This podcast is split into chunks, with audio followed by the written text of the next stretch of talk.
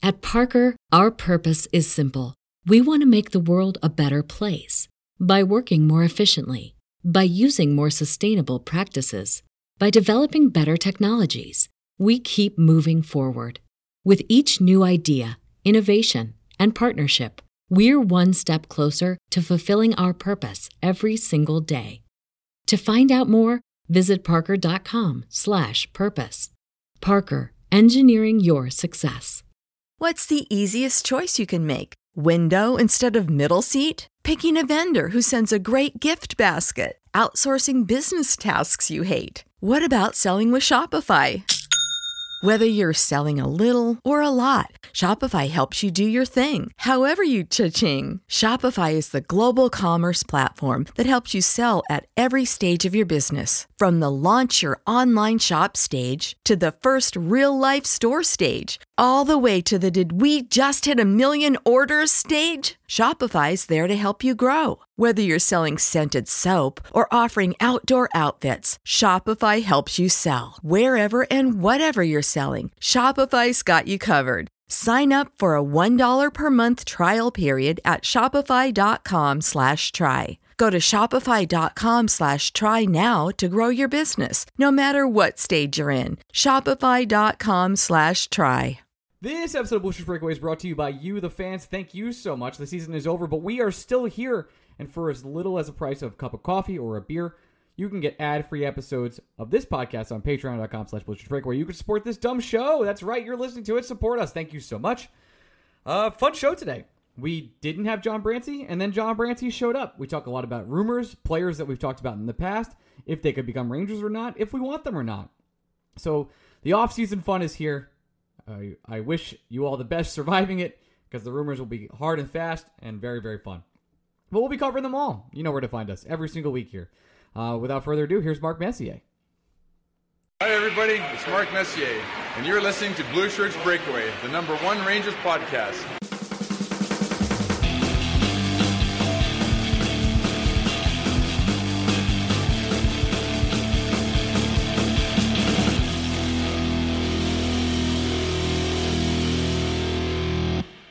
Busher Breaker fans, welcome to another week of the Blueshirts Breakaway. I am your host, Ryan Meade of Patreon.com, where you can support this wonderful podcast. And I'm here with my co host, Greg Kaplan, and we don't talk politics on this podcast. Gregory, say hello. Wait, what? We Well, don't? We're not allowed anymore. Oh. Ooh. I put out a statement. You don't. You didn't see that? There's a Slack notification. I cannot fucking believe this. That was that was someone probably it's probably from the channel that is uh, hashtag politics in our Slack group too. It, it was so. Congratulations, unbelievable. Um, man, we're one week into the into the off season. I feel like I haven't talked to you in two years. I saw you on Friday. I know, I know. like like I, I understand what you're saying. We haven't had to do a podcast every other day the last For two week, months, yes. Also, I literally saw you. Yeah, you did. Yeah, that's true. That's true. Well, it's been a while for the Ranger stuff, though. Uh, Also, if anybody's wondering what uh when Ryan isn't in the wedding, what does what does formal wear Ryan look like?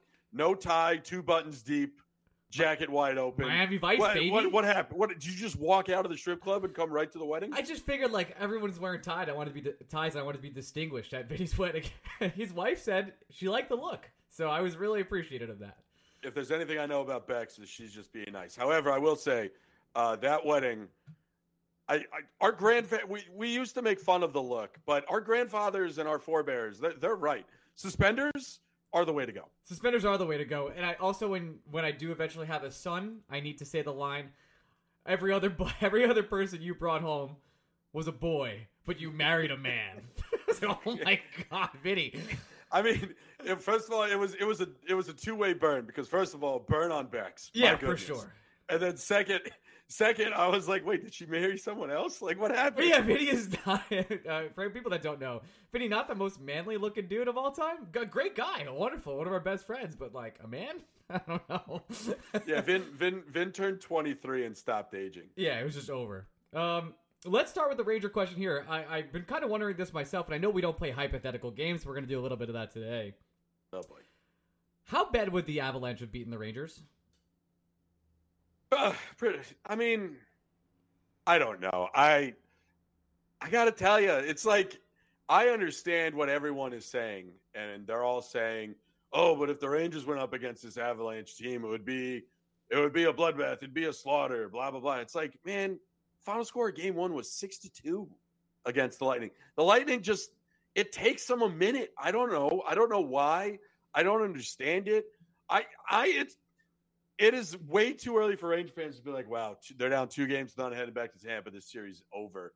Considering we just lived through this, and again, it's like, yeah, no, the Avalanche are a different beast. I get it, but guys, it's not a series until the home team loses. Like, how many times do we have to say this? It's that simple.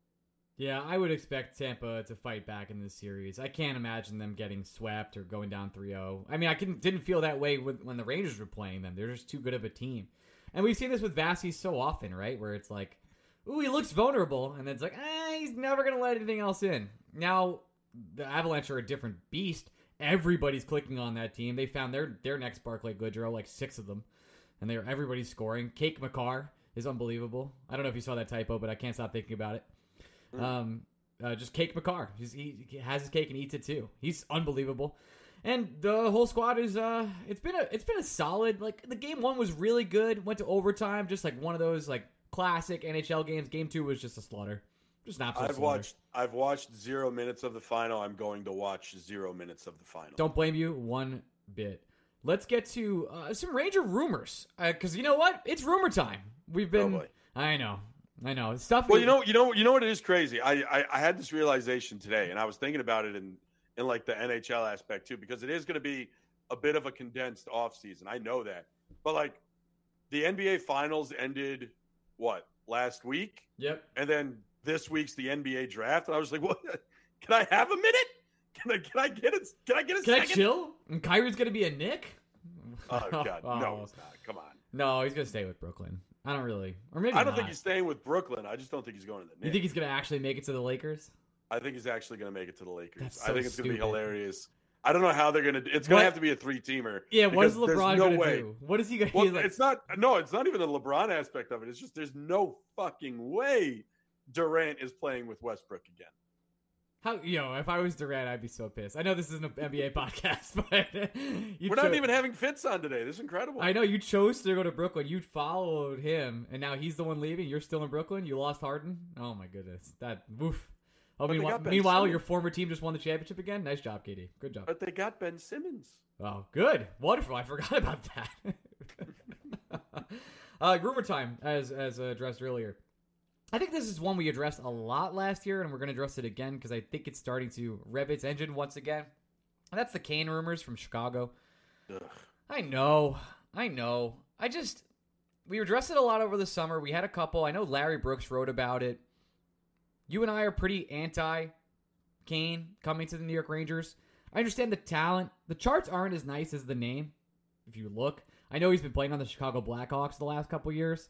It's kind of like okay, well, maybe he hasn't been trying as hard. Been a lot going on with that organization, but I just can't even see what the Rangers would begin to start trading for him. Is it like the standard Eichel package of just like Nils, Kravtsov, and a pick? That's it. Is that well, I think it, it, First of all, it has to be more because the Blackhawks have to eat money. I understand it's still just one year's worth of money, but you can't even do the Eichel package because you are asking Chicago to do something you weren't asking Buffalo to do, which is keep some of that money that they can't otherwise use for other purposes. I'm not even saying trying to make the roster better, but just like doing the Yzerman where they just get free draft picks for eating a bad contract for a year or two um, you're prohibiting them from doing that by essentially trading him to the Rangers. I just, I, I thought, I think it's pretty funny. Not maybe haha funny, but like, eh, come on. Uh, some people push back on my Stastny stuff. There's one because I forgot that Stastny was one of the idiots who were like, the Canadian convoy is a good thing, blah, blah, blah, um, and was like actively trying to fund it. But and they said one of the reasons they don't like Stastny is because of what his influence would do to the locker room. And some of those people are like, "Yeah, but Patrick Kane." yeah, but Patrick Kane, good yeah, guy. It, make, it makes think. Also, I, I, as I said before, I'll, uh, you know, look if I, I get it, I'm not.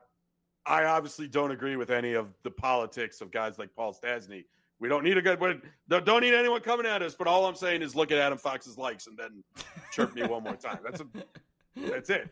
That's all I'll say. We love Adam Fox. Be very clear. Yeah, but anyway, like ignoring my own personal feelings for Kane, ignoring um, whether I think he's a good person. I, th- I feel like he's answered that question pretty emphatically on his own and doesn't need a simpleton like me weighing in on it to make it obvious. Um, but yeah, no, you need the Blackhawks to eat 50% of his salary just to make the numbers work because since last time we talked, Sammy Blais is back. Uh, it, it is about what we expected it to be, considering he missed half the season. I, I think it's fine if he wants to continue commenting "sexy babe" on family member pictures. Go for it. Mm-hmm. Uh, it, it, that that's that is his prerogative. I, I whatever. Would be Don't funny if he like commented on his grandma's Instagram. Sexy babe. to be fair, like I, there was a whole uh, at the rehearsal dinner. We a couple of my friends and I we got into uh, an entire like twenty five minute conversation on what words like mid bussin mid like th- what that shit actually means. And I was like, I've just never been more old in my entire life. So it's completely possible that when I I saw someone say like it, it's Quebec slang and it means some. I don't fucking know. I don't participate. I just know the optics aren't great. That's all I. Just a say. PR guy. That's all I say. That's it. That's it. That's it. If he was my client, I'd be like, could we pick a different thing? Like say bussin. Call your sister bussin. Everyone would understand it. I don't. the people I, that don't, or at least think it's sexual. Greg, I feel like I'm on the internet. I don't know what bussin means. Like I'm pretty on the internet. You know, I have no idea.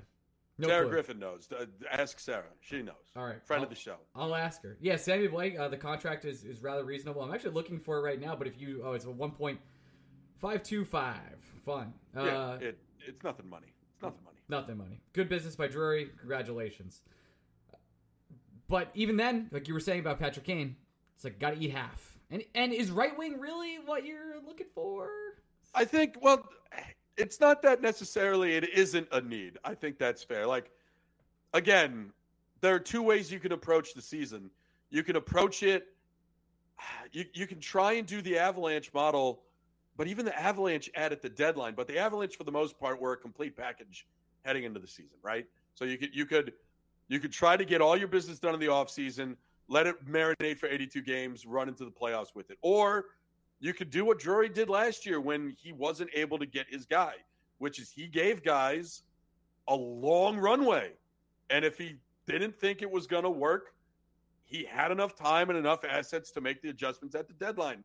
And it's what the Lightning do very successfully.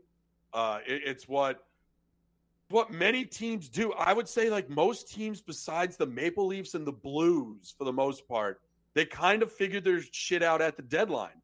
And if you're the New York Rangers, why don't you want to just why wouldn't you want to give Lafreniere and Kakko 50 games to just like show us what you got? Can you take your game to another level, or do we have to add pieces around the rim again of this roster to boost everything up? And if you're if you're making a move for Kane, you're essentially taking away your ability to do that mid-season. And the counter argument to that be like, well, you don't need to do that midseason. You have Patrick Kane. Like, what more would you have to add at the deadline if you added a guy like Patrick Kane? Fair. But think of the players you're giving up to get Kane, right?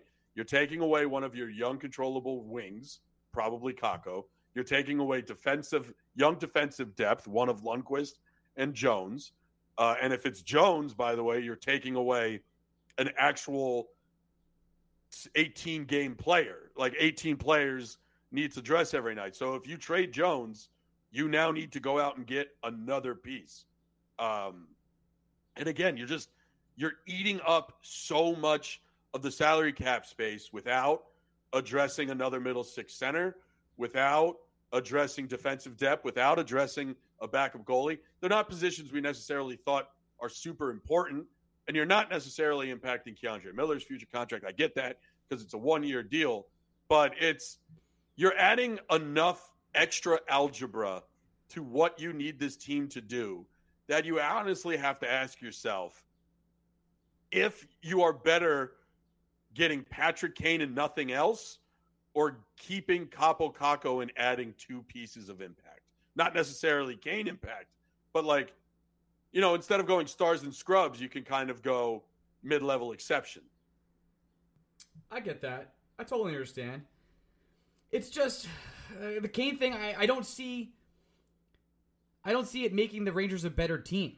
I'd rather have. I know Patrick Kane is awesome. But doesn't well, well, I know, but to your point, not to cut you off, but to Yeah, go ahead. I think the, the point the point you're really making, and I totally agree with, it's not that the Rangers are necessarily not making them a better team. It's just what really failed the New York Rangers in the playoffs this year. Depth.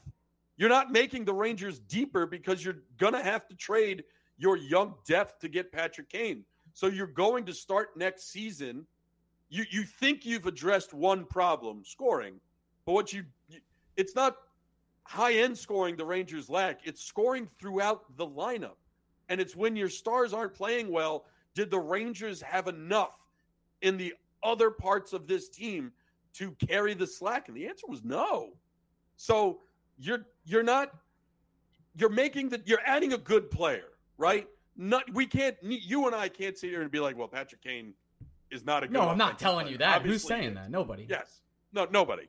But what we're saying is you're not actually addressing the things the Rangers couldn't do these playoffs. It's this team needs to be deeper. This team needs to have three full lines that it can trust and it can roll. And you're going to have to trade two thirds of the kid line to get Patrick Kane. And and on top of How that, does it that make your team deeper? it doesn't make you defensively sound. It also doesn't. imp- uh, How much can you improve your power play? How much? like Greg, the power play was fucking awesome last year. It was great. What? We had a great No, time, uh, except for the times it didn't score in the playoffs. But other than that, lethal the entire year. And all of a sudden, you're replacing Ryan Strome. You're putting Kane there. It's like, all right. Uh, how many more goals can we score? Is it is, does it really make a difference? Because we can't. No, because again, that's, that's your, how many times how many times in this podcast have we said it's not that the bumper spot on a power play is not important. It's just like it's very clear that Ryan Strome was the Rangers' fifth most important and impactful player on their power play. So why even have Ryan Strome in that spot and why not use other people? So like you don't need like like like you're saying by putting Patrick Kane on the power play, you're not actually upgrading the unit because the other four guys are the thing that makes that unit go. So why would you? It's like if you already have enough money to buy the house, why are you entering a new bid to buy the house? Exactly, and, that doesn't improve your your your team. Now, I want I I'm sure you saw the some of the rumors at least with Ryan Strome that he might be willing to take a discount to stay. I want to discuss what that even looks like because I mean, it, but, well, but th- I have an interesting way to attack this conversation. I'm ready. and I, I understand it's shorter, but I think it's more more interesting.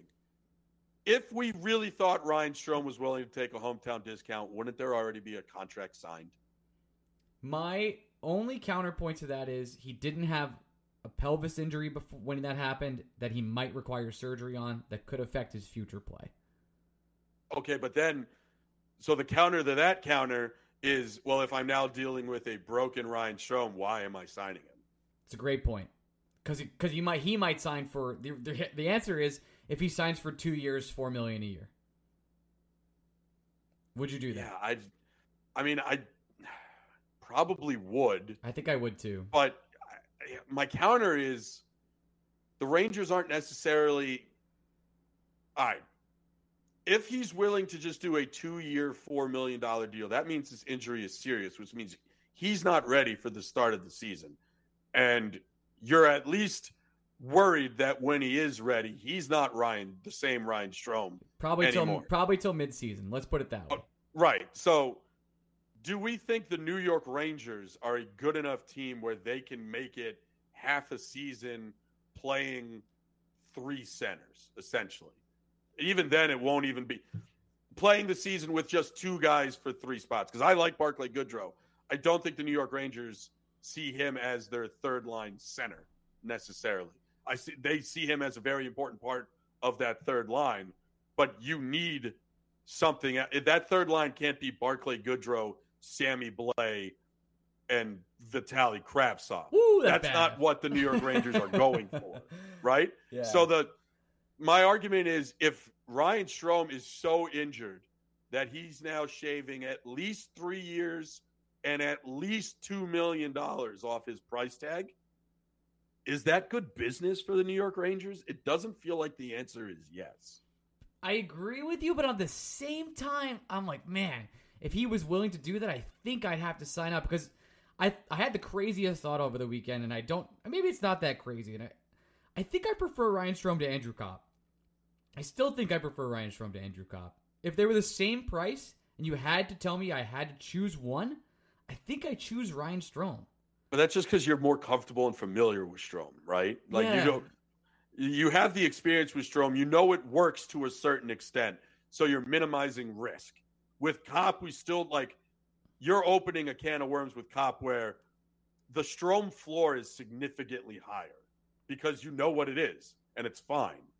But you don't know necessarily what the floor or the ceiling is with Copp, which is what makes it so interesting. And for that matter, any free agent or trade the Rangers make. Like it's Copp even It's more so though, comfort. he was played all all across all three lines in, in Winnipeg. He's he's come out and said he really wants to play in the top six, willing to play in the right wing if he needs to. I, I I'm pretty. He didn't come out and say he was hurt. I'm pretty sure he was towards the end of the season and then played through something.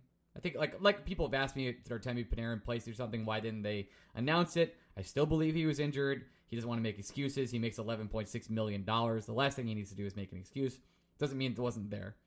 Just to make my point, there was a Ranger two years ago that was playing with a back fra- fracture, uh, and we never found out about it. And they're still on the team. So, uh, yeah, I think I think I I just comfortable with Ryan Strome. I know how the power play works. I know how much Artemi Panarin loves him. I think keeping Artemi Panarin is better than keeping Jacob Trouba happy. As crazy as that sounds, even though Jacob Trouba is the GM, does that make sense? I don't think Trouba's going to be over. I I think Trouba knows this game enough to know that like it's a business. If any player on the Rangers besides Adam Fox knows that the NHL is just a straight up business, it's got to be Jacob Trouba because listen, their friendship, however great it was, wasn't good enough to keep Trouba in Winnipeg, right? So it's not Fair. it's not like it's not like he hasn't done this dance before, um, and I'm sure he'll continue to talk to his friend, and he'll be thrilled if his friend gets a really rich contract, even if it's with the not Rangers. Um, to me, though, honestly, signing a a not 100 percent signing a not 100 percent Ryan Strome would feel a lot like the Brodie Van Wagenen and Wilpon Mets, and not the Billy Eppler Steve Cohen Mets, where like again, not to compare him once uh, it's for a second straight week to Michael Conforto, but the Mets of old look at Conforto, see the injury, and go, well, we'll get him for two years. We'll allow him that one rehab year. We're going to still try to be competitive during that rehab year. But when Conforto comes back, just you wait. And whereas this Met regime is like, or we could just sign Mark Canha, Starling Marte, re- repurpose that money, do good things, make this team deeper, and I don't know, be as close to 100% healthy as we possibly can be on opening day and try to win this thing in April as opposed to waiting until September.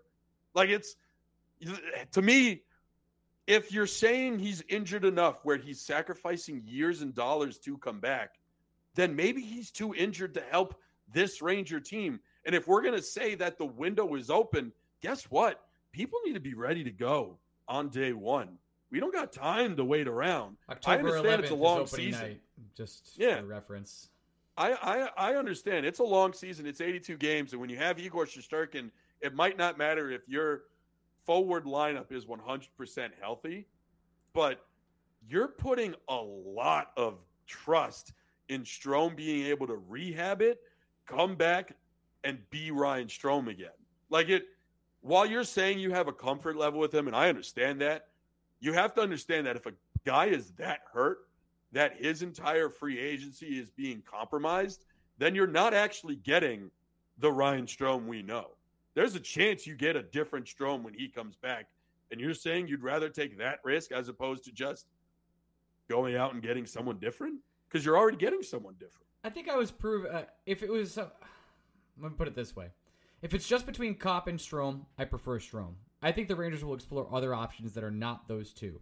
I'm starting to get the feeling, gut feel, no sources, no nothing, that it's neither of them. That none of the people are going to come back. That All I'm saying is I don't know if she's a family member, but someone named Bryn Stastny liked one of my Stastny tweets today. That's all I'm saying. Are you serious? Yeah. I she it's not it's not it's not the missus and it's not a brother or a sister. Hey, but Could someone be with the last name Stastny who is a Vegas Golden Knight fan liked a tweet of mine today. That's very interesting. Makes me Make- think. Makes you think. Makes me think. Want to do a couple quick five stars? We're, we're gonna have John Brancy on today. That'll be an interesting conversation. We'll talk. He's a Grammy award winning baritone. Did that one nice. Yeah, you may have heard of him. Yeah, MSG legend. We'll talk about that with him in a couple minutes. Uh, let's do some five stars, and then we can bullshit our way till Brancy gets on. Uh, what's the, uh, this is from uh, Krybinajad. What's the number one thing the Rangers must improve on this offseason? Scoring, possession, neutral play, depth, etc. It's five v five, is it not? Well, I it's it's all those things, right? Yeah, the answer it's is like yes. Yeah, what what do we just like? The Rangers need to be deeper because they need scoring throughout their lineup. You can't just trust on Kreider, Zibanejad, and Panarin to lead your team offensively. They need heat. They need playoff Chytil to carry into the regular season. They need Lafreniere to take his logical next step. They need Kakko to be healthy, and they just they like Vitaly Kravtsov is going to be really important. Really, really. Isn't it funny how this all comes back to that? isn't it? That's is life, funny. baby. But it, and again, I'll say this: if it's not Kravtsov, it's that roster spot. The Rangers need to pay better attention and be more diligent with what they do with that roster spot. Yes, you can go out at the deadline and get a Frank Vatrano type, absolutely. But the point, the goal is to not have to make that move at the deadline, and that's essentially what they're hoping Vitaly Kravtsov will be. Yeah, I think they're going to have to. The Rangers' defense improved a lot in the Stanley Cup Finals or playoffs, whatever. They they limited a lot of shots. They were able to rely on Igor when they needed to, but they were also playing great defensive hockey. weren't really allowing a lot of high danger chances, but they couldn't create on their own whatsoever. I think a key, which sounds so stupid to say, is that the future playoffs might not be every other day. They might not be the condensed schedule. And that's really that's how I've been looking at it as the downfall of the New York Rangers. They played two seven game series back to back, and then they played a Tampa team that was a little bit fresher than them as they played every other day for two months. The conditioning wasn't there. Adam Fox had never played that many games. Igor Shesterkin had never played that many games. Artemi Panarin hadn't played that many games in many years. So the team just was worn out. And maybe maybe that extended run gives them the cardio for next year. They'll have this this three month break. The schedule won't be as condensed as it was this year. Because even I mean, Greg, the last two months of the regular season was like three or four games a week, was it not? To go from right from that into the playing two games a night for two months, the guy, every, all the guys were gassed, which doesn't make you know brings me back to the kid point why the kids weren't playing 25 minutes a night because they were why why they weren't taking guys out of the lineup before they got to the point where it was impossible to catch the Hurricanes. Again, it's like it, these these are pieces of conversation. I still think about that. Ryan, sorry, I'm going to cut you off. The Ryan Strome last he played the last night. Ryan Strome, Ryan Lindgren played the last night of the season when we were like begging them to to bench people, and he got injured that night. What? What are we doing? I know. it- how many times do we have to have the load management conversation? It's just, just that it, it it's funny that it's it's pieces of conversations we have all the time, and at the end of the season, it's like the bill adds up, and that's exactly what happened. Yeah, I'm not saying if the rate right that that's not the the point we're not trying to make is if the New York Rangers rested Ryan Lindgren on oh April no, no, no, 13th, no. We're not saying they that. would have gone deeper. That's not No. that's not the point. It's just like by using load management, it forces you to play people with different people. And the Rangers clearly got out of sorts when they had to put out lineups and rotations that they just hadn't tried before. And if you are managing the load better, you are forced into situations where guys have to play with other guys, so on and so forth. And it's just, it adds up. Like th- this is, this is how you end up here. It really is. Yes, the New York Rangers, it g- got a bit unlucky, but also like, I don't know. To me, Ryan, if there's one thing I could absolutely positively change about how the New York Rangers played in the playoffs and what I want them to do, less of, I just want them to put, like, it, it's so lame to say, it's so old man hockey. Just put pucks on fucking net. Like I get Dude, it the last really three games fun. were brutal. They couldn't Yeah, even get it, it on looks net. really fun. It looks really great. The highlight is great when the Rainbow Road Pass works, but Jesus fucking Christ, can you shoot for the intent and purpose of creating a rebound? I'm begging. I'm begging. Last question before we get to Brancy. Uh, this is from David. Now that the rebuild is over, we're beginning our cup contention window. Was the best move of the rebuild, lotto luck included, the Rick Nash trade? The answer is yes, by the way. It's not close. Well, I'm going to say no. Really? I'll say no. I'll say it's a part of the Nash trade was the gift that kept on giving, right? If you wanted to say the the Nash trade tree, then it's impossible to argue. But to me, I think you have to remember that it was one for one Strome for Spooner. And because the Oilers bought out Spooner, that extra money secured Artemi Panarin. So like if you wanted to Boy, do that's a good one. one if you wanted to do one individual move, yes, you got Spooner in the Nash trade, but like you got Strome for Spooner straight up, and the Oilers created your cap space to sign Artemi Panarin. But like it, the entirety of the Nash trade is ridiculous. You got the draft pick that was used in a trade to acquire K'Andre Miller, Ryan Lindgren, Spooner, and you just like all for the price of just taking Matt Beleskey, and that's it. But to me, like if I had to if I had to bring it down to one singular move, I think Spooner to Strome is actually the pivot point. And with that, let's get to John Brancy. We'll transition over now. Transition. Hey, we're back with our first. Don't have a guest. Okay, it's just me and Greg. Hey, we did it. Hey, we're back. Uh, something happened. We don't know what's going on. I'm sure. I hope everything. is Hope okay. all is well. That's Hope really is well. all uh, we can say at this point. Hope point. all is well. So you're getting another 30 minutes of Greg and I. We're back, baby. Uh, I thought we'd do something fun, Gregory. I have a list of names here, and uh, well, this this segment's gonna be called "What I'm Hearing." You like that? It's like, hey, Is it what you're hearing or is it what Mickey Rangers is hearing? it's the Ocho. Okay. I just wanted to make sure. Because when you say you're hearing it, it does put your credibility on the line. So what, I do is I pretend I'm an insider and I just follow the Ocho. Hmm. Um, so you know, everything he says is gospel. Can't go wrong. If you tweet enough, you you'll be right eventually. I think that's how that works. the funny the funny thing about what Mickey ate and gospel is like both things are false. So it works. hey, fun times. Uh, he does have a good chart here on names he's heard of, but uh, it's a lot of names we've talked about in this podcast. oh wait, names names you've just heard of? He's like Jonathan. Well, do the, do the right, Sean. I, we should have. Oh man, the better bit here would have been like, uh, who who are the Rangers going to acquire that Ryan can't pronounce, and why is it Jonathan Toez? Yeah, it's Toes, Taos, Tays, Tweens, Twos, so many of them. Uh, let's start with uh, let's start with Larkin, a name that you and Uh, I have talked about a lot over the years.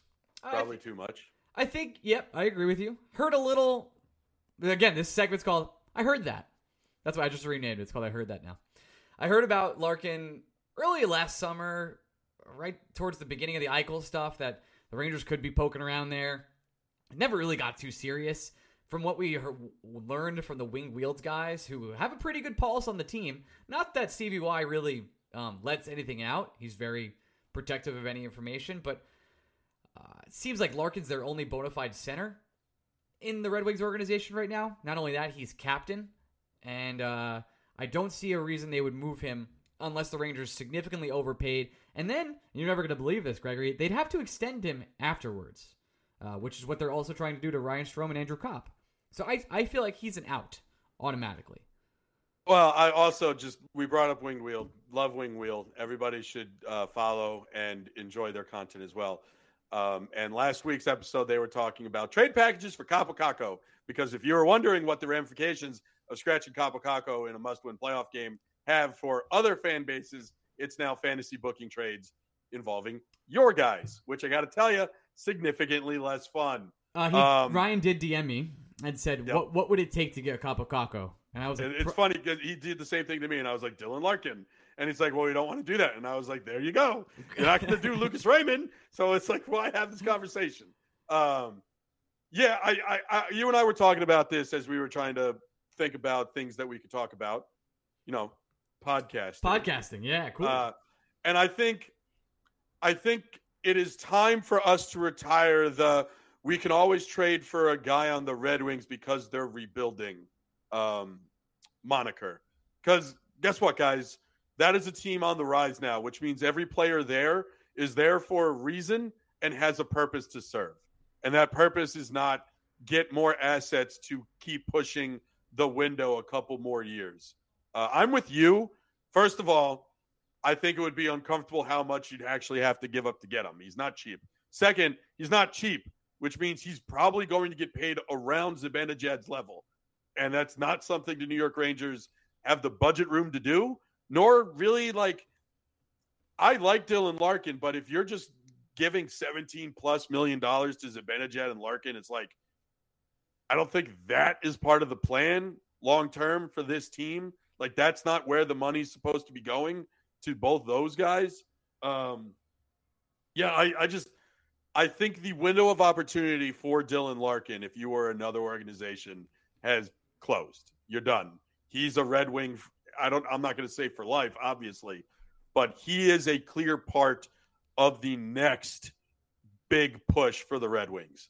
And I I don't see a scenario in which the Rangers the Rangers get him. Like you you you're not getting him without including Kakko. You're not getting him without including Lundkvist. And if you're Yzerman and you're pushing the window that much further open, at least one first round draft pick, and I, like I, I'm good. I don't I, like you're giving up all again. It's it, this is essentially the Patrick Kane conversation, right? Because you're giving up all of that, and you're also going to have to pay the man. Like it's it's just too much. Another name that you and I have discussed on this show, uh, Pierre Paul Luc, Stastny. Pierre Luc Dubois. I like Pierre Luc Dubois. Five million dollar cap hit, be signed for one year. What would you have to even trade to get a? Is that another Kakko trade? I, I, maybe. Even then, Ah. even then, it's like ah, I don't don't want to do that. If you're if you're the if you're the Jets, you hope it is right. But I do think with Dubois, there's a possibility you might be able to get him for cheaper because there has, at least has been rumblings of unrest between the possibility of him staying in Winnipeg long term, right? So if and you're again, not he's 23, 60 point Yep. player last year. Yep. Has has quite the resume. Maybe he can blossom in this situation, but you're gonna have to pay him way more than five million dollars. Way more. oh god, yeah. Way Oh more. God, yeah. And I some some of these conversations are unfair, and it's possible it's possible that it's unfair for me to bring it up, but it's like 23 year old, 60 plus point, multi season, highly productive center going to his third team already. Like, Hmm. I understand the NHL and it's it, the front offices are dumb, but they're not that dumb, right? I don't think so. There's there's something there. Maybe maybe he would be great on the Rangers. I'm sure actually he would be great on the Rangers, and he would solve their yeah, center because problems. the, the and and the counter to this is like, well, you live in Columbus and Winnipeg, and then tell me You you're let me know how it goes. happy. Yeah. Yeah, so it's just like, yeah, I get it to that extent, but it, it's, yeah, I, I, he's a highly productive player. Um, but again, it's like the Jets would have to be prepared to blow it up, and if the Jets are going to blow it up, to me, in terms of bang for buck, and in terms of what you'd have to give up to get the player, like Scheifele just makes a whole lot more sense if you're the New York Rangers. Which brings me to JT Miller, another player that's been on Oh, multiple Jesus teams uh, that has been highly sought after by apparently You know what the best? You know what the best part of the post deadline and playoff run was, Ryan? not talking about JT Miller. oh my god, it was great. I honestly forgot he existed for a little bit. Yeah, well, he still exists, and his salary is still pretty low. But guess what? He's going to want a new contract. He scored a, just under 100 points last year. It's $5 million right now, 5.2. Rangers could easily fit it. But you'd pretty much be trading for one year of JT Miller. There's absolutely yep. no. What do you think JT Miller's next contract is? 8.5? Oh, 9? again, it it's gonna be more. If you're uncomfortable paying Strome, I know part of the reason you're uncomfortable. Most people are uncomfortable paying Strome is because they, you know, they see the missed nets. They they see what he isn't, so they ignore what he is. But if you are saying that Ryan Strome isn't worth X, then JT Miller is not going to be worth Y. Like it's he's not a big enough upgrade over Strome for you to be like, I wouldn't give Strome six, but I'd give Miller seven and a half. Like that's that that that's that's a that that that's not smart. I don't like. I disagree. First of all, there's no way he'd accept seven and a half. That would be like. Yeah, I do think he's going to get. He's he feels like a guy that gets eight, right? He gets 8.5. He's a 100 point player last year. It's nuts. Uh, yeah, I again like the Scheifele point and the and to a lesser extent the Stastny point is my is, is really the thing that I I would be pushing here. If you're the New York Rangers and you've decided you're not in a position with the salary cap to be giving out long-term contracts, 4 years plus to any middle six center that takes you out of the Larkin, the Dubois, and the Miller conversations because yes, you don't have to give those contracts out this year, but you're giving them out. Like you're getting those guys for 5 years or at least that's the purpose of the trade. And the assets you're giving up, that those those are the assets you give up for a guy that becomes part of the long-term picture. That's why to me the Rangers just need to find these two-year bridge guys essentially. Not a bridge in terms of like they're bad players. It's just guys you can bring in for 2 years and you're not worried about year 3 because you understand that you need to now go find the next guy you can just bring in for 2 years. That's why Stastny, as a free agent makes all the sense in the world. 36 year old center who's still highly productive, both offensively and defensively, not going to sign for more than a three year deal. And that's why, like, again, going back to Dubois, if you're trading for a center from Winnipeg, get Scheifele, who's under contract for two years and is not going to be a player that you're necessarily thinking about extending when those two years are up. Like, you bring him in, he serves his role. It's this. This is again like Ryan, I'm going to do something I do a lot on this podcast compared Mets. to the New York Mets. Yes. Yeah. Like the Mets gave, gave Mark Canha and Eduardo Escobar two year deals because they, and with options for a third because they see these guys as two year puzzle pieces. And then they expect after these two years are up to either go find a different puzzle piece or promote a puzzle piece internally. Ryan, I'm going to let you take over for a second. Uh, I got a, I'm getting a phone call that I think I know who it is. Okay, sounds good. Uh, the pieces that we're talking about just so far um, in this situation, the, the, one name we haven't mentioned yet is Bo Horvat, and I'm looking at Bo Horvat's stats right now, and I got to be honest with you. Out of everyone we named, and that's Larkin, uh, Pierre-Luc Dubois, Miller, Scheifele, Horvat's the one I'd want to trade for the least out of all these players. Uh, his contract is 5.5 million. Last year, he only put up 52 points. Now I know Vancouver was an absolute mess, was totally awful. Uh, but that doesn't mean that he's the player we should be trading for. I think Scheifele, as Greg noted, is the one player that to go after. I, I think if I had to tier rank them, because I don't think Larkin's a possibility. I think Scheifele and Pierre Luc Dubois are one and two for trade targets. I think the most likely is actually JT Miller, but that doesn't mean JT Miller is going to be a New York Ranger. The, I, listen, he's been linked by Larry Brooks like a million times, and I'm not sure if Brooks has the juice like he used to have. Uh, in the rumor side of things, Bruce is uh, Brooks is still connected in many, many, many, many, many ways. But it just feels like the JT Miller. I know he's like a changed man. he's changed since the Rangers time, and he's become a, a harder player to play against. 99 points last year. 9.5 million is probably he could get 9.5 million. Would you be surprised? I don't think you would. I'm not sure.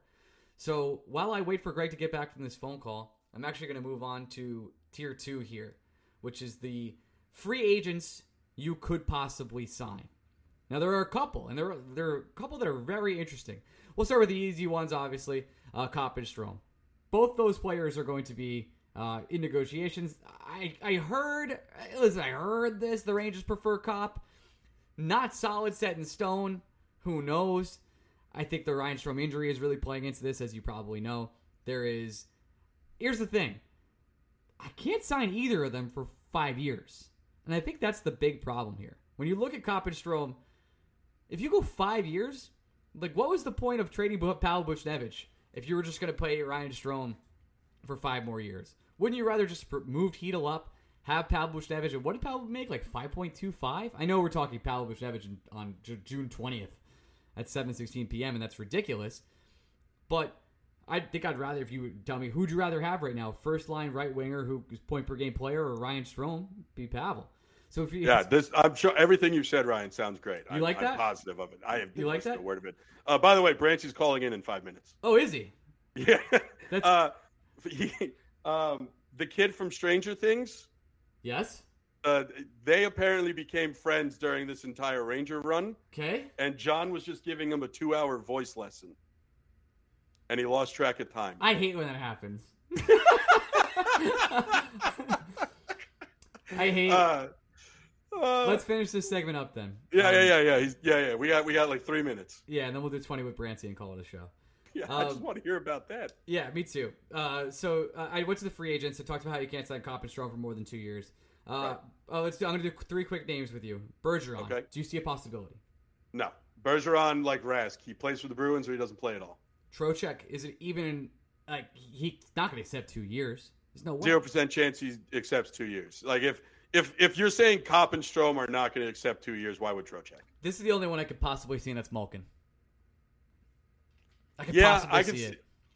No, but like, do the Rangers even have the money to make it worth his while on a one year deal? If he, cause apparently the rumors Pittsburgh offered him like five million, right? So, but like, if you're the if you're the Rangers, you have to remember it's it's like to a certain extent we have to remember these guys have feelings about the Rangers too, right? That's a big reason why Claude Giroux didn't want to come here. Well, if And it's a you if you really don't going. like the Rangers and you really want to spite your old company that won't pay you five million dollars, you might go to the Rangers. Like, okay, I know, fine. but I I think the price to get him in New York is at least seven. And again, if it's seven, like, how are you fudging the books on Kakko to do it? Hmm. he might take less than seven. He might. I mean, he shouldn't. I, I'm not getting. I'm not getting. I would not get my hopes up with Malkin. Um, I think it's also fair to point out in this moment, while we can't be political, that Malkin is more Ovechkin when it comes to his opinions on Putin than he is Panarin. So I, I do think that would be um, at least a something you'd have to ask Artemi about before you sign him. Uh, but if Artemi's cool with it, like yeah, I mean it's it's a possibility. I just I personally I don't know. I still think some team out there, like an idiotic team, will give him three years. Don't you? Yes. Like, can't you see the Canucks doing something? I just see stupid like Crosby going into the office and being like, "Sign my fucking dude, or I'm gonna be cause hell." Know, just sign my dude. But I just, or like, I mean, I don't know how the Flyers would do it, but can't you see the Flyers giving him like four years? Flyers like they don't have money. Like they, I, I literally like they. I'm sure they have cap Well, space, they- but I don't think they have money. No, but can't you see them trade? Like they trade Sanheim and Provorov, two interesting young defensemen, in order to keep Ristolainen and pay Malkin. Boy, I could see the Flyers doing that. You kidding God, me? God bless John Tortorella. I love Philadelphia. I oh, nope, almost Oh, came oh, out. Oh, Oh, fuck that city. Hope All it right. gets new. So I guess we'll actually transition to John Brancy now. we'll actually transition this time. Okay, I'm gonna actually do it. Transition to literally John Brancy. Hey, we're back with our guest, John Brancy, Grammy-winning opera singer and voice actor. John, thank you so much for joining us. thank you guys for having me on. I'm very, very excited to be here and calling in uh, as I'm driving. Very, very cool. Um, well, we did. But actually, almost- go on, actually, Greg. John, why don't we why don't we go right into why you're driving right now? Because the story is ridiculous. Well, yeah, I mean, I was I was visiting my folks back in Jersey. I'm actually from uh, South New Jersey, kind of close to Philadelphia, um, which is, you know, I I have some uh, affinity for the for some of the Philadelphia teams, not all of them, but uh, I will say the the Philadelphia Eagles are near and dear to my heart. Um, but that's kind of beside the point. I was home seeing my parents, seeing my dad for Father's Day, and um, and another character who is uh, from South Jersey in the area is uh, none other than uh, Gaten Matarazzo, who's uh, from the, the series on Netflix Stranger Things. He plays Dustin, Dusty, the, they also call him. Um, and we actually linked up today um, for a voice lesson because he's going to be going and performing one of the characters in Dear Evan Hansen on Broadway. That is uh, going into rehearsals this coming week, and uh, he wanted to do some work on his voice um, in different different ways because it's a really demanding um, show in a lot of different ways. Not operatically so much, but um, a lot of the things that I've learned from opera because it's all about stamina. Actually, it's one of the biggest aspects of of what I do. It, it translates pretty pretty well to um, other styles of singing. So I feel like we did a really uh, we had a really good time, and um, and he, I met him actually at one of the Rangers games. I can't remember which one it was, but it was when uh, I think it was during the Hurricanes uh, when they were playing the Hurricanes. Incredible. So we were we were worried. We we said we hope everything's okay with John. you know, we, we well, everything's okay with his family, and then you just called Greg. and was like, yeah, actually, I did two hour voice lesson with Stranger Things. It's like, okay, cool. Never mind, we're good. We've been blown up for worse. Um, let's yeah, start- exactly. Let's start here. How did you? Did the Rangers just call you one day and like, actually, you got to do the national anthem, and then we won, and then we could never change it again? How did that even that whole process go for you? Well, um, it was. I, I can't remember the exact date, but it was late February, as far as I remember. And um, I was actually talking to this agent that is also one of the music directors of Phantom of the Opera on Broadway. His name is David Lai. And David and I uh, were just chatting on on uh, some sort of some social media chat, and he posted a video that he was like at Lincoln Financial Field, and I think it was a game where the Eagles beat the Giants, and I kind of was, you know, I was getting his goat a little bit on that, nice. and uh, yeah, and he had asked me if I'd ever sung the anthem or anything, and uh, I said not yes, but not for a professional sports game. And it turns out that he was actually involved with Madison Square Garden in helping them procure singers for the national anthem.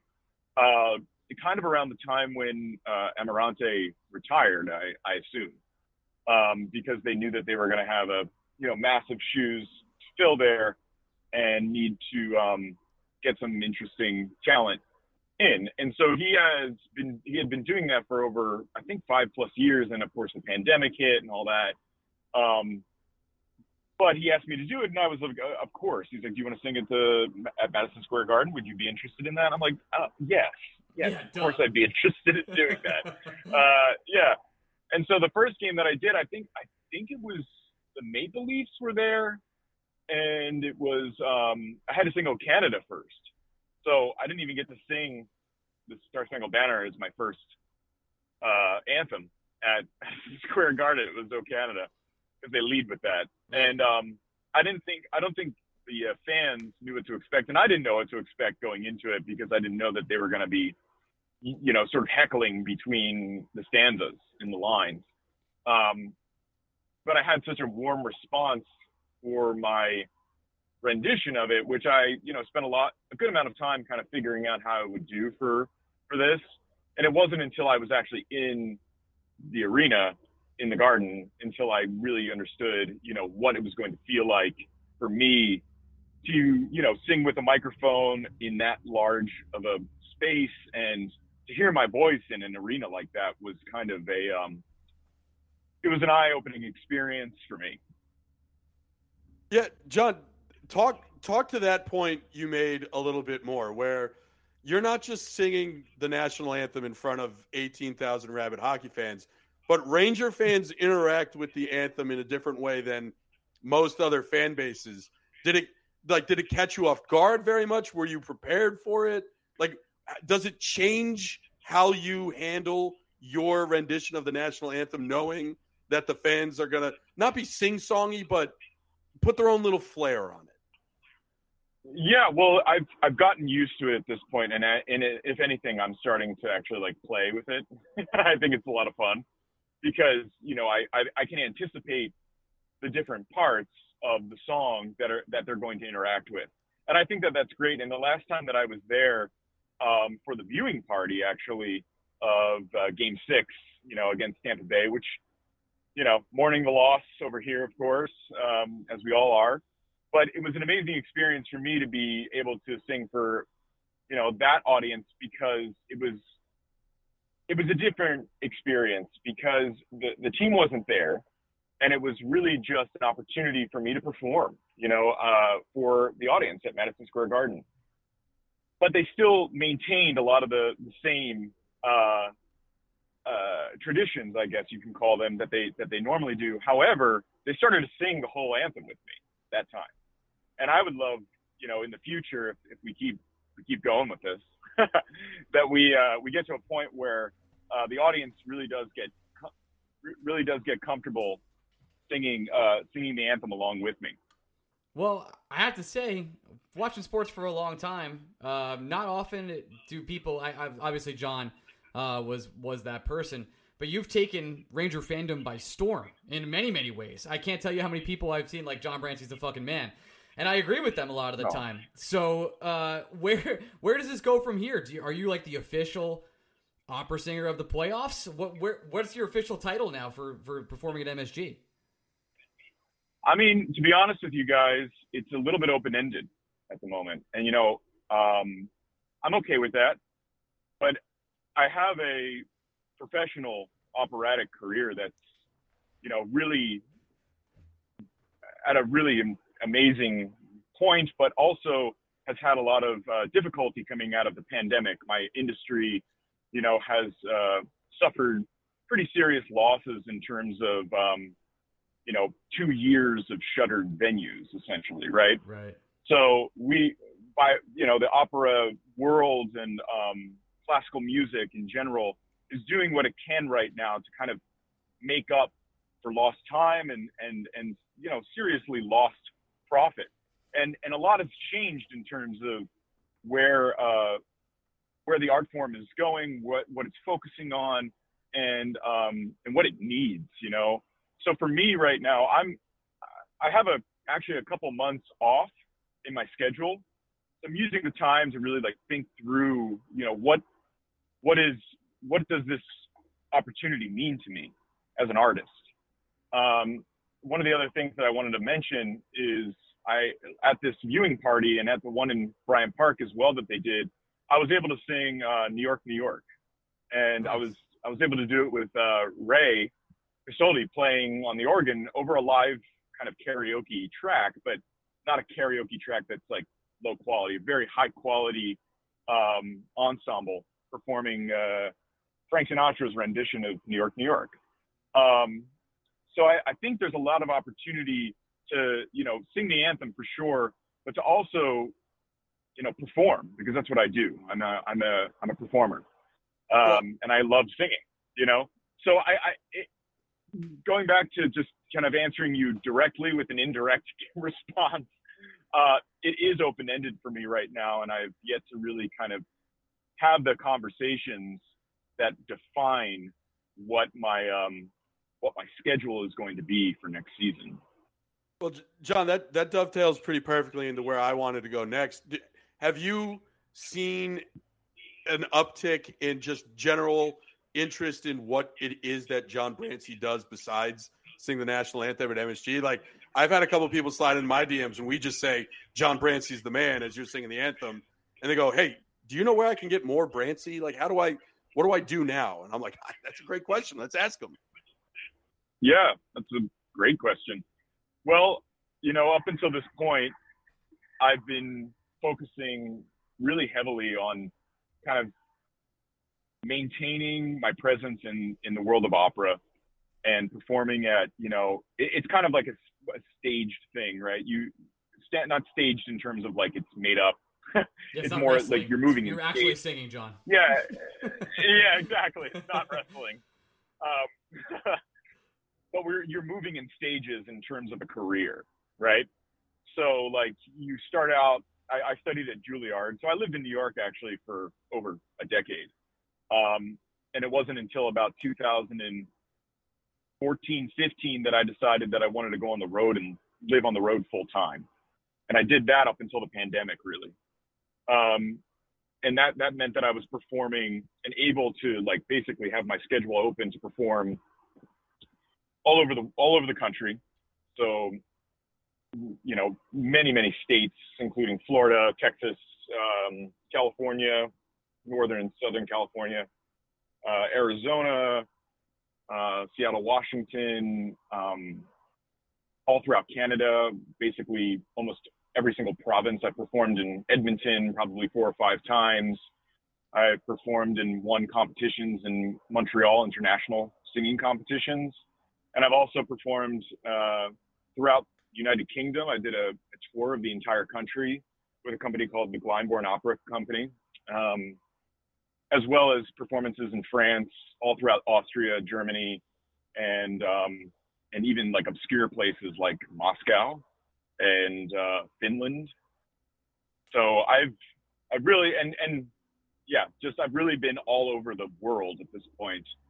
Um, and I'm I'm only 33 years old, so I've seen a lot uh, in this in this time here. Um, so it's it's amazing to you know for me to have gone from about you know 2013 was when I graduated with my master's from from Juilliard to now, which is basically 10 years later, and come back to New York. Uh, and this is the kind of you know invitation that I'm that I'm coming back to. Is this invitation to be with the Rangers, with Madison Square Garden, uh, and experience what what this has to offer. Um, so what what do I have out there? I mean, I've I've worked with a lot of really amazing opera companies and symphonies and stuff like that, but I have a really special collaboration with a friend of mine. His name is Peter Dugan, and he's actually the host of an NPR show called From the Top. And the two of us, we uh, we've devised a lot of different programs. Um, some that have you know had solo recital is the, is the term, the recital uh, premieres at like Carnegie Hall and uh, Alice Tully Hall and the Kennedy Center. And the two of us have just, uh, we've also gone and, and done arrangements, original arrangements of tunes. And if you, if you wanted to have a good cry, I would check out our uh, original arrangement of Danny Boy. A lot of people say it's kind of the, um, the definitive, the definitive arrangement of the song. Well, I do need to cry. Uh, the Rangers did lose, so I will check that out. Yeah. Uh, I got your back on that.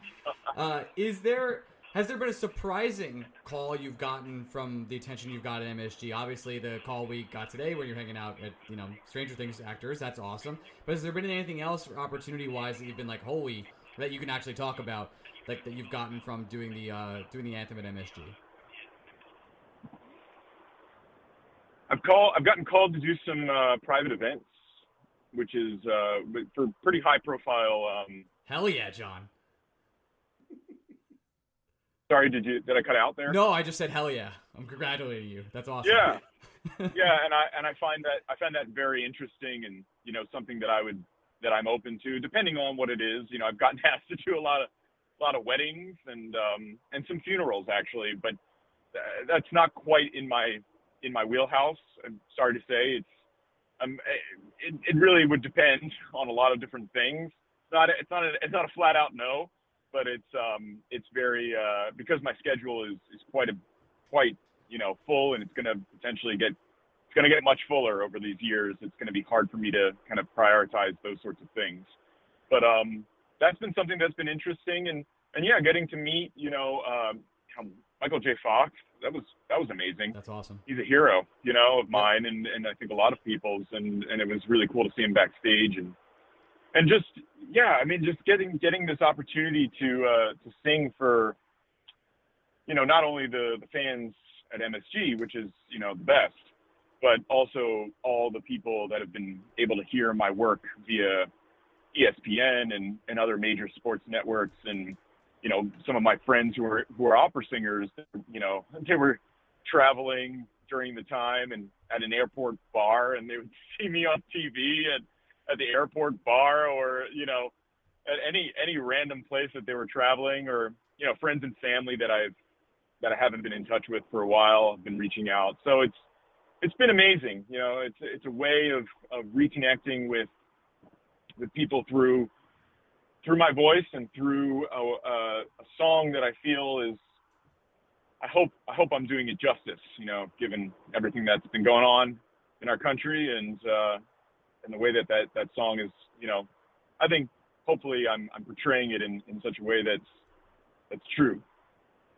John, uh, I mean, you you obviously you went to Juilliard, so you're familiar with just how rabid New York sports fans can be when their teams are in the playoffs. But I'd say of any specific team, I think Ranger fans have had a very unique connection to their anthem singers. I mean, you you mentioned Amirante earlier, and uh, everything about 1994. You can't talk about it without talking about his renditions of the anthem. At what point in these playoffs did you feel the momentum building where it was like, not only is the Ranger game starting, but it's John Brancy who is starting this Ranger game? And correct me if I'm wrong, you didn't do game one against the Penguins. So you stepped in for game two, and all you proceeded to do was what, win eight, nine games in a row as the anthem singer? No, I did game one. Oh, you I did, did game, game one. one. Oh, I don't. I, Yeah, I, I I did. misremember. No, no, no, it's okay. I I'm pretty sure all of the Penguin games. Um, yeah, I sang all the Penguin games that were at home, and I was I missed one of the the Hurricanes Hurricane games. I think it was Game Five. Pretty sure that that's what it was, or Game would have been Game Five. They started in in in. No, they got ran out in Game Five, so it was Game Six. It would have been it would have been Game Six. I don't think you missed Game Six. I think because I th- I remember joking with people that you and uh, the the Hurricane singer who I think was named Adam Lee Pecker. Like I wanted you two to just like get in hell in a cell and just duel it out. yeah, right. Fun time. I mean, yeah, I, I I can't remember which one it was exactly. I know it was May 22nd was the date, and that was the date that I was actually I was working in Milwaukee on a on a with the Milwaukee Symphony on a specific project, and I couldn't be there. Um, so I, if you can recall which game that was, then uh, that would be the one that I the only one that I missed in the entire the entire playoff run. Was there a moment from the playoffs where you were like, I think this team might do it? Even though they didn't.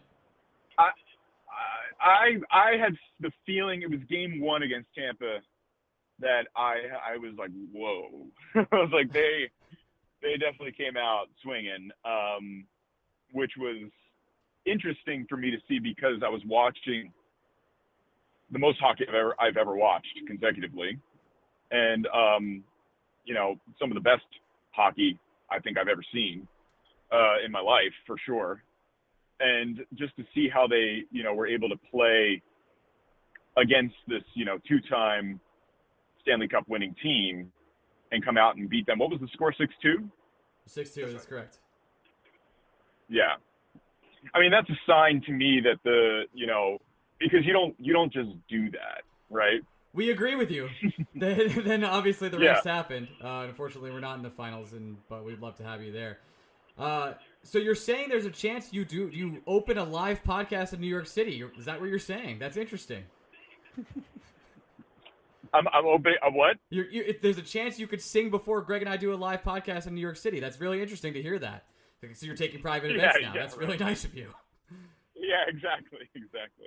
Awesome. John, was there Yeah. was was there a was there a particular player that interacted with you during the run that was like, I need more Brancy, I need more of this, keep bringing it.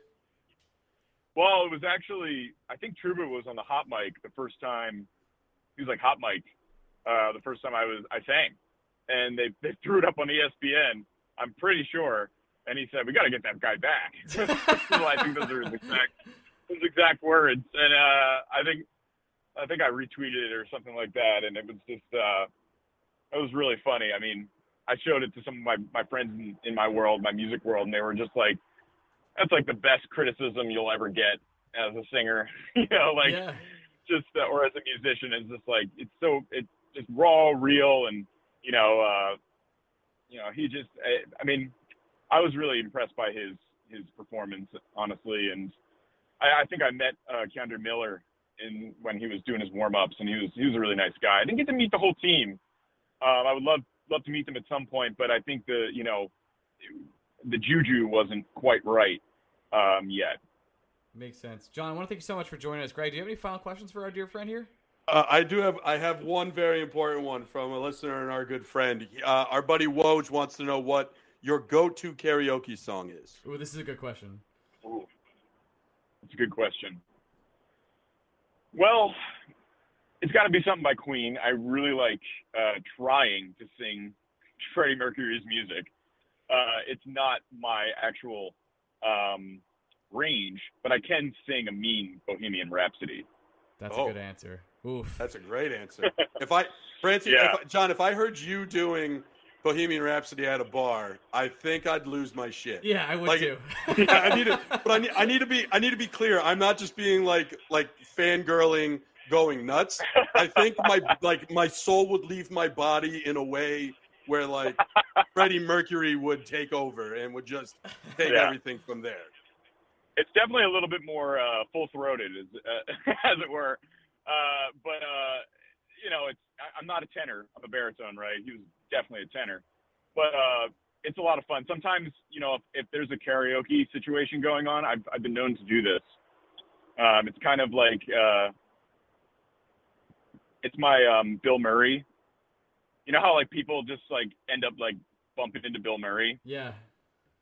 Have you ever heard about this? I mean, I have a Bill Murray story myself. Wow. I, I can kind of get into that if you want me to, but Oh yeah. Well, now we need to know yeah, you Bill can't, Murray's just, you story. can't not say it's, it. it's a, I, I'll, I'll I'll dog ear the Bill Murray story. It's a bit ridiculous, but um, but everybody has a Bill Murray story somehow. But my I, my thing is like, if I pass a bar or like a karaoke night somewhere, and I'm just like, kind of not planning on it, I'll walk in and I'll sing Bohemian Rhapsody and I'll leave. That's so rude. I, they, everyone, everyone in the it. bar has to be like, "What the fuck just happened?" Yeah, yeah. I mean, literally, it's it's it's it's such a hilarious. Uh, like I just drop a bomb and then I just peace out. I don't buy a drink. I don't do anything. I just I've done it. I've done it in Brooklyn. I've done it in London, and uh, I think one other place. I, and what, what this means is you're just going to get a bunch of Ranger fans now going to random karaoke bars throughout New York City, not singing, just waiting to see if you appear. That's all they're going to be doing now.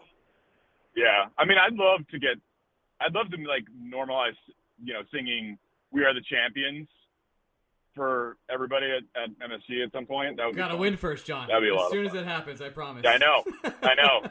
That'll that we'll save that. We'll save that for the big win for sure. Yeah, the the Um, the but- we the we are the president's trophy doesn't ro- roll off the tongue the same way. Yeah, it doesn't. Yeah, yeah, exactly. The, the one thing I'm hearing is you guys want to you're you're confused as to whether to call me Brancy or John. Just call me Brancy. It's fine. Okay, cool. Brancy, it Yeah, is. well, it's it's Yeah. just like I, I I do the I do the thing with all my friends where I never actually call them by their actual name, and I just assume we're best friends now. So I can't just call you Yeah, John. exactly. How informal. No, how informal. Yeah, no, that's that that that's the thing. I mean, I think I have a lot of friends who call me Brancy, and it's it kind of is just the name that I go by. Brancy, before we go, could you tell us your Bill Murray story? Yeah. So I was 11 years old, and I was uh, coming home from um, a, a visit to see my uh, extended family in Denver. Actually, I have a whole bunch of family in Denver that are like, you know, they they were watching the playoffs, of course, and and they're freaking out about the Avs right now. Um, and it was in the Denver airport, and I was 11 years old, and my mother spotted Bill Murray, known him or known of him from uh, from Ghostbusters, and uh, I ended up because during that time, for whatever reason, I was doing, I was doing impressions. I wasn't really singing that much. I was like doing impersonations of, of adult male actors, and I ended up doing an impersonation for Bill Murray of, uh, um, of Sling Blade. Wow. Jesus Christ. It's a true story. That's crazy. Yeah. I know. Now now I just feel like I need a Bill Murray story. I don't have one. We do not have one. We do need You'll to all, get going, you'll though. get one at some point. We will. We'll, We'll, get all there. have one. We'll Brancy, all have one. Thank you so much. Is there a place like are you on Spotify? Is that a thing? I didn't even check yet. Yeah, I am.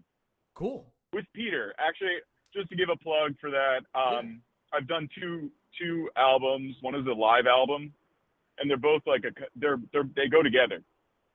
Um, they're uh, uh, 51 songs by mostly by composers who fought um, and died in World War One. I. I did these from 2014 to 2018 Wow. and uh, that's where we did Danny Boy because it was a famous song, a song made famous in World War One, and so 2014 to 2018 was the 100th anniversary of the war, and we spent a lot of time kind of touring uh, to various uh, concert halls, but also, and that's where I ended up, um, you know, singing my first anthems were for uh, the military community, um, doing this uh, these sets of songs as well.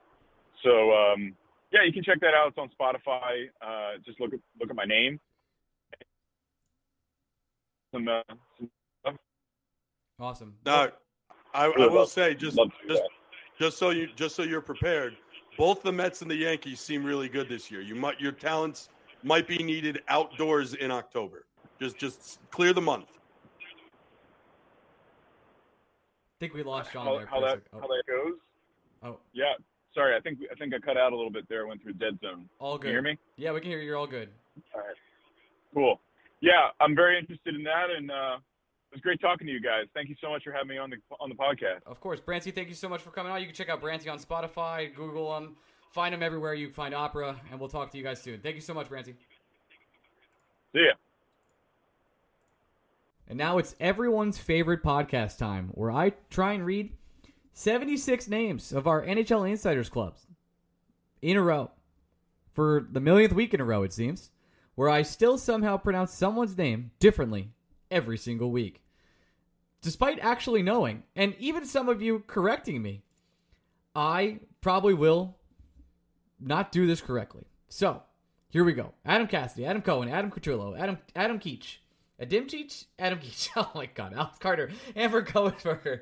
Anthony Tarragata, Ben Weber's, ben, ben Weber, Ben Waters, Brett McGinnis, Brian Doyle, Brian Gallagher, Brian Mallon, Broadway Blucher Bleeder, Chris Fidelli, Chris Haru, CJ Selwagen, Conrad P. Damage, Daniel Dezen, David Aridin, David Siegel, Dennis Deitz, Darian, Eric Stagg, Garrett Reynes, Skip Gardner, Cub, Gretzky, Garrett McFly, Handle, Harrison Nasco, Hip Hip 89, Hollisauce, Ian Rodriguez, Ian Usher, Jake B, James Masker, J- J- uh, Jamie Filippone, Filippone? Damn it, I suck. Jerry Marquez, JD, Jimmy Back, JJ Frankie, JJ, John Hardesty, John Shea, Johnny Thundercock, Jordan, Josh Kester, Bob, Justin Freeman, Christopher Florida, Christoph Berg, Laura Ross. It's, I know, now, I think it's Lay Schick Gronkowski. I think I, Schick? I think I nailed it. I've been saying Lazik. I, I for the first time in his okay. Lou Giordano, Ma- Matthew Goodwin, Matthew Kine, Meatball the Cat, Mike Bucklaw, Neil Grover, Nicholas D. Nicola, Pascal Perrier, Pavel Kodarev, Pro World of G- Tanks Gamer, Randy Tesser, Scottish Grand, Sean Taggart, Stephen Manila, Steve Bull Box, Swinegard, Tommy Welsh, Tom Seclary, Tom Ertz, Tommy O'Neill, Tori from Manhattan Upstate, Vin, Vinny Rocco, Vinny Hay, Will Spector, and Winston, the Golden Retriever. This Tampa team's not going to die easy, I don't think. Uh, as we're recording this, uh, they just went up 4 2. It seems oddly familiar, doesn't it? I know I'm recording before the end of the game, and it's probably going to bite me in the ass. Uh, Tampa just doesn't play the first two games. Why would you? Just show, just show up and get rested. And then while this stupid Ranger team is going out there trying to uh, beat your ass for the first two games, you got them right where you want them, right, Tampa? Oh boy, I don't know how I'd feel about it. The Rangers in the Stanley Cup right now. Oh, I do know how I feel: sick, nervous, uh, disgusted, happy, elated.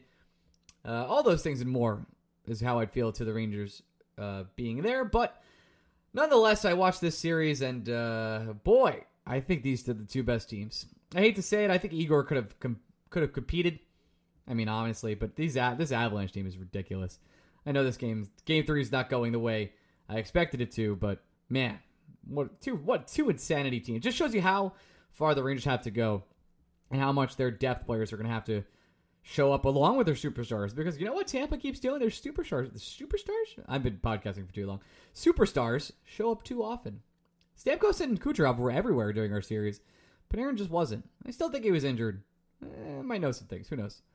We'll be back next week. Or if you're a BSB OT person, we'll be back Wednesday afternoon. You know where we are. Thanks for listening. Love you guys. Bye. At Parker, our purpose is simple. We want to make the world a better place by working more efficiently, by using more sustainable practices, by developing better technologies. We keep moving forward. With each new idea, innovation, and partnership, we're one step closer to fulfilling our purpose every single day. To find out more, visit parker.com/purpose. Parker, engineering your success. When everyone is on the same page, getting things done at work is easy. No matter what you do or what industry you're in, how you communicate is key. Everything you type is equally important to collaboration, and Grammarly can help. Think of it as your AI writing partner, empowering you to communicate effectively and efficiently so you can make a bigger impact in the workplace. 96% of Grammarly users say it helps them craft more impactful writing. And as the gold standard of responsible AI, Grammarly is your secure AI writing partner that allows your team to make their point and move faster. By understanding your writing and context, Grammarly provides relevant, personalized suggestions. And with tone suggestions, you can navigate even the most difficult work conversations. You can also save time, from spending hours editing drafts to just seconds with one click. Sign up and download Grammarly for free at grammarly.com slash podcast. That's G-R-A-M-M-A-R-L-Y dot com slash podcast. Easier said, done.